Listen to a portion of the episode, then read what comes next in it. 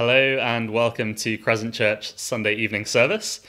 This week we're going to be continuing to work our way through the book of Joshua, and we're delighted to have Chris Wright back with us. Um, before we begin, I'm just going to commit our time to the Lord in prayer. Let's pray. Heavenly Father, we come before you, the great God of the universe, all powerful, all knowing, yet kind and compassionate, slow to anger, and abounding in steadfast love. Thank you, Father, for loving sinners like us, for bringing people like us into your family, adopting us as your children.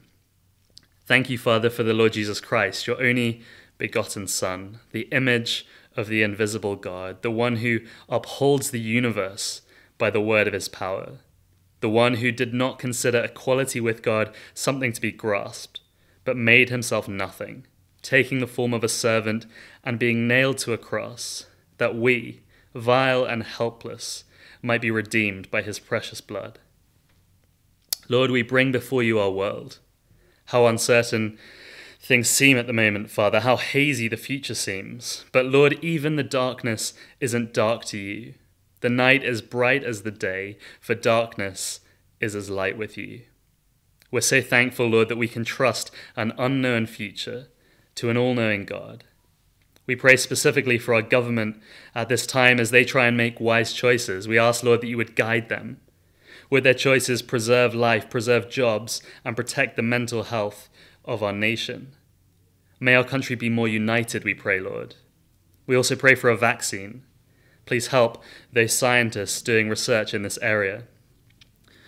Lord, we also want to pray very especially for those who've lost loved ones over the past few weeks, and we think particularly of those closely connected with Crescent Church in this regard the Boyd family and the Moore family. Oh, Father, bring comfort, bring peace. We sometimes can't understand why, Lord, and, and when we can't, please reassure us of your love, of your heart, and convince us that one day you will wipe away every tear from our eyes. Please be very close to that family at this time. So, Lord, please bless uh, this service, we ask it. Uh, may we have ears ready to hear and hearts willing to understand. We pray in Jesus' name. Amen.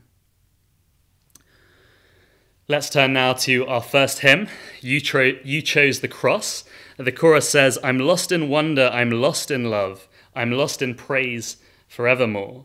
Because of Jesus' unfailing love, I am forgiven, I am restored. Let's sing together.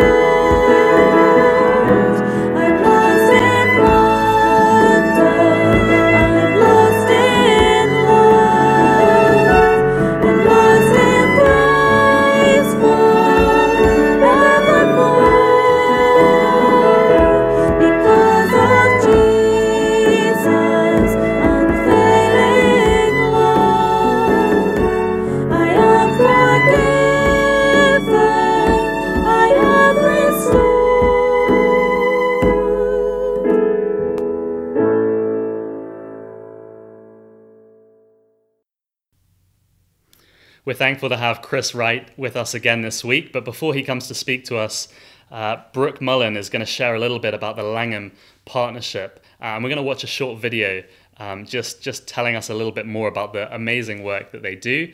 After that, Rachel, uh, my wife, is going to bring the reading to us, and then Chris Wright is going to teach us from Joshua chapter 7. Many of you will know the name John Stott, who was rector at All Souls in London for many years and also an author of some 50 plus books. He was also the founder of the Langham Partnership. During his extensive preaching tours in the 50s and 60s, he found that churches in what he called the majority world were growing numerically but often with little spiritual depth. And so it was that in 69 the Langham Trust came into being in order to provide literature and scholarships in response to this urgent need. The name Langham been taken from his church at Langham Place. In 2001, Langham Partnership International was formally launched with Chris Wright as International Ministries Director, having at that time taken over leadership of the overall ministry from John Stott. In 2003, Langham Preaching was added under the directorship of Jonathan Lamb. And so today there are three programs within the partnership. Langham Literature, which provides books for pastors, theological students, and seminary libraries. It also trains Indigenous writers to provide books in their own language. Langham Scholars offers scholarships towards doctorates in biblical and theological studies and then return them to their home countries as teachers and leaders. And Langham Preaching as I mentioned last week, creates networks for ongoing training in biblical expository preaching. And in many countries, preachers' clubs have become very popular as an opportunity for sharing ideas and for fellowship. Preaching, literature, scholars. All three have solid scriptural precedents, as Chris pointed out in a recent article in Timothy, Tertius, and Apollos, respectively. The short video you're about to see will show what is happening today through Langham scholars in Brazil. The short video we are about to see will show you what is happening today through Langham scholars in Brazil. But before we start, can I just take the opportunity again to thank those of you who have been following Langham over the years with your prayers and practical support. And please do take time to visit the Langham website and now to Brazil. Thank you.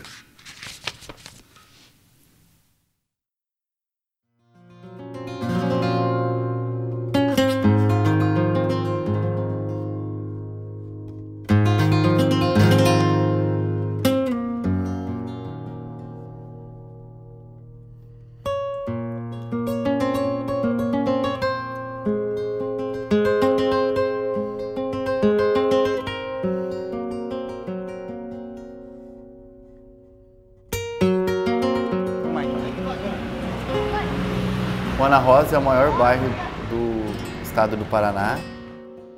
Ana Rosa is a very large neighborhood with 20,000 people and growing. I've lived here since I was born 42 years ago. We have all the problems that a big city has drugs, prostitution, violence. To be a kid in this neighborhood means you have nothing to do unless you grow up on the streets. And if you do, you are in the hands of the drug dealers and traffickers. To be a kid here means to grow up by yourself because your parents are working. There's no place for sports, for recreation. Actually, it's kind of a forgotten place. When I was 16 or 17, I grew apart from my family and became a member of a gang. Some friends of mine were killed in 1994 and 1995 as a result of gang violence.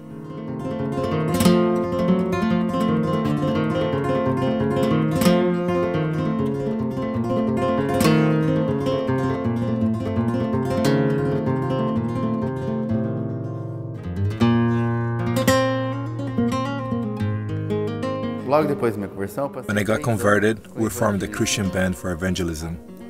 Our evangelism was like street evangelism with drug addicts, prostitutes, people on the street, so, a friend of mine, he was a student at South American Theological Seminary, and he invited me to attend the last day of class. This guy named Antonio was teaching. He was teaching things that I don't readily see in the Bible, like context, who was talking. So, it was fascinating to me because I had never seen those things in the Bible. So I would wonder, how does he know these things? I know he knows these things, but where is he getting them from? So my friend told me, you know, he's the director of the school, the director of the seminary. So then I asked him, what is a seminary? What is it? So I became desperate and I thought, I need to know these things. I need to know what this guy knows.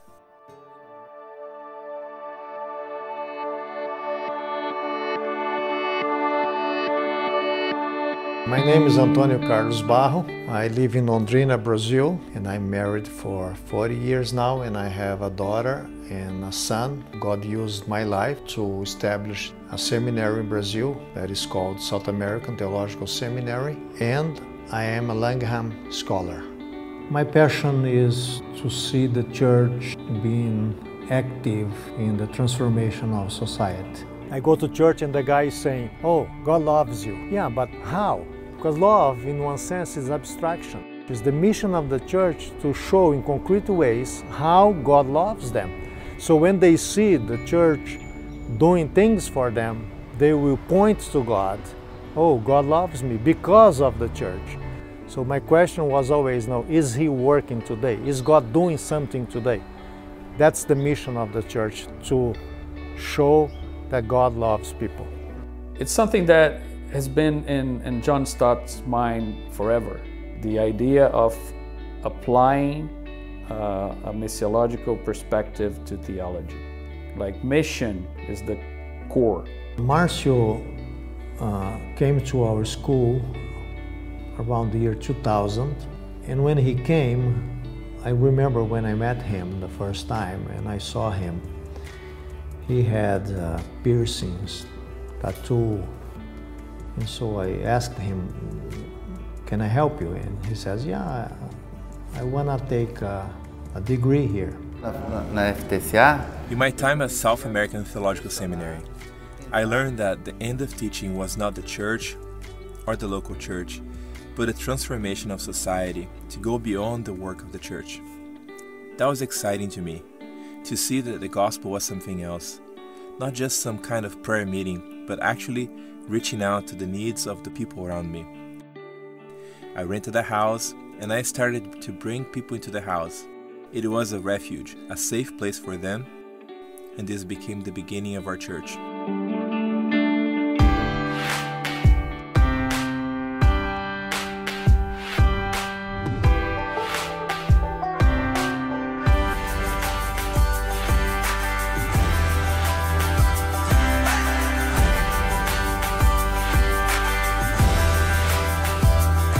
He had like a big group of people to minister and, and also to serve. Why don't you be uh, strategic? Let's do one thing. Try to avoid people to become a criminal or a prostitute. And so let's start with the kids.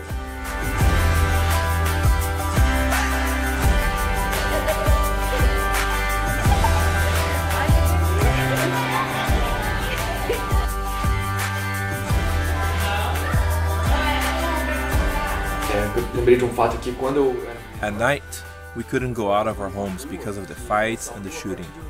So if Refugio was not here, I wouldn't be here doing this interview. I would probably be trafficking or in jail or dead. So Refugio means everything to me. Percebe a diferença? Those kids there, they have hope now. When they come to Refugio, they can now see a future. What is really exciting is when I go out and I get a hug from one of the kids. This is one of the biggest payments I could ever receive. And then the 20 years working here is paid in full. Because of SATS, theological education is stronger in Brazil. Without the help of Langham, we couldn't do it. It, it's, it's all connected. You, you have Antonio, you have myself. Think about what, what we're going to happen to Marcio's ministry. That's still him, right? It's just like the metaphor of the, the, the mustard seed.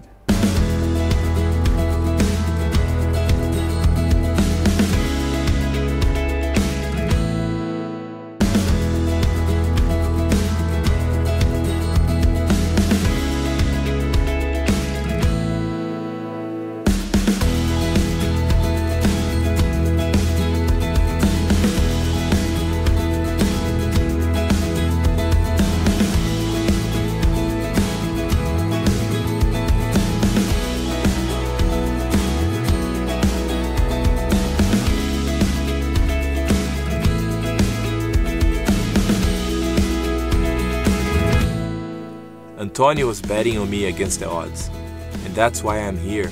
He has been an inspiration to me. He's a dreamer, he's a visionary, and that makes me want to be a dreamer and a visionary as well.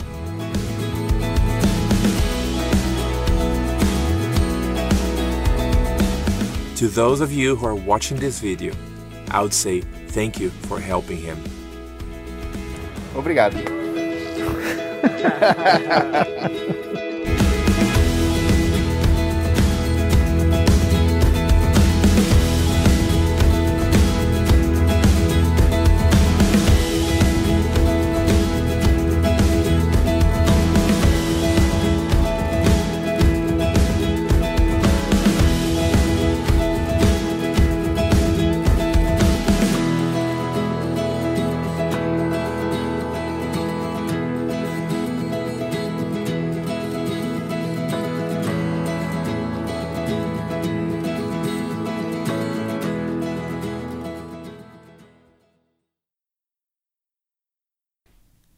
The reading today is from Joshua chapter 7. Israel defeated at Ai. But the people of Israel broke faith in regard to the devoted things, for Achan the son of Carmi, son of Zabdi, son of Zerah, of the tribe of Judah, took some of the devoted things, and the anger of the Lord burned against the people of Israel. Joshua sent men from Jericho to Ai, which is near Beth Aven, east of Bethel, and said to them, Go up and spy out the land. And the men went up and spied out Ai. And they returned to Joshua and said to him, Do not have all the people go up, but let about two or three thousand men go up and attack Ai. Do not make the whole people toil up there, for they are few. So about three thousand men went up there from the people, and they fled before the men of Ai. And the men of Ai killed about thirty six of their men, and chased them before the gate as far as Shebarim, and struck them at the descent, and the hearts of the people melted and became as water. Then Joshua tore his clothes and fell to the earth on his face before the ark of the Lord until the evening, he and the elders of Israel. And they put dust on their heads, and Joshua said, Alas, O Lord God, why have you brought this people over the Jordan at all? to give us into the hands of the Amorites to destroy us? Would that we had been content to dwell beyond the Jordan. O Lord, what can I say when Israel has turned their backs before their enemies? For the Canaanites and all the inhabitants of the land will hear of it, and will surround us and cut off our name from the earth. And what will you do for your great name? The Lord said to Joshua, Get up, why have you fallen on your face? Israel has sinned. They have transgressed my covenant that I have commanded them. They have taken some of the devoted things. They have stolen and lied and put them among their own belongings. Therefore, the people of Israel cannot stand before their enemies. They turn their backs before their enemies because they have become devoted for destruction. I will be with you no more, unless you destroy the devoted things from among you. Get up, consecrate the people and say, Consecrate yourselves for tomorrow, for thus says the Lord God of Israel There are devoted things in your midst. O Israel, you cannot stand before your enemies until you take away the devoted things from among you. In the morning, therefore, you shall be brought near by your tribes, and the tribe that the Lord takes by lot shall come near by clans. And the clan that the Lord takes shall come near by households, and the household that the Lord takes shall come near man by man. And he who is taken with the devoted things shall be burned with fire, he and all that he has, because he has transgressed the covenant of the Lord, and because he has done an outrageous thing in Israel. So Joshua rose early in the morning and brought Israel near, tribe by tribe, and the tribe of Judah was taken. And he brought near the clans of Judah, and the clan of the Zerahites was taken. And then he brought near the clan of the Zerahites man by man, and Zabdi was taken. And he brought near his household man by man, and Achan the son of Carmi, son of Zabdi, son of Zerah, and of the tribe of Judah, was taken. Then Joshua said to Achan, My son, give glory to the Lord God of Israel, and give praise to him, and tell me now what ye have done. Do not hide it from me. And Achan answered Joshua, Truly I have sinned against the Lord God of Israel, and this is what I did. When I saw among the spoil a beautiful cloak from Shinar, and two hundred shekels of silver, and a bar of gold weighing fifty shekels, then I coveted them and took them. And see, they are hidden in the earth inside my tent, with the silver underneath. So Joshua sent messengers, and they ran to the tent, and behold, it was hidden in his tent with the silver underneath. And they took them out of the tent, and brought them to Joshua, and to all the people of Israel. And they laid them down before the Lord. And Joshua and all Israel with him took Achan the son of Zerah, and the silver, and the cloak, and the bar of gold, and his sons and his daughters, and his oxen and donkeys and sheep, and his tent and all that he had, and they brought them up to the valley of Achor. And Joshua said, Why did you bring trouble on us? The Lord brings trouble on you today. And all Israel stoned him with stones. They burned them with fire and stoned them with stones. And they raised over him a great heap of stones that remains to this day. Then the Lord turned from his burning anger Therefore, to this day, the name of that place is called the Valley of Achor. I hope you can keep Joshua 7 open in front of you as we look at it together. Let's pray as we begin. Heavenly Father, we ask that you would speak to us again through your word. Even through a difficult chapter like this, we ask that you would teach us what it is that you have for us to learn from it through the help of your Holy Spirit. For we ask in Jesus' name. Amen.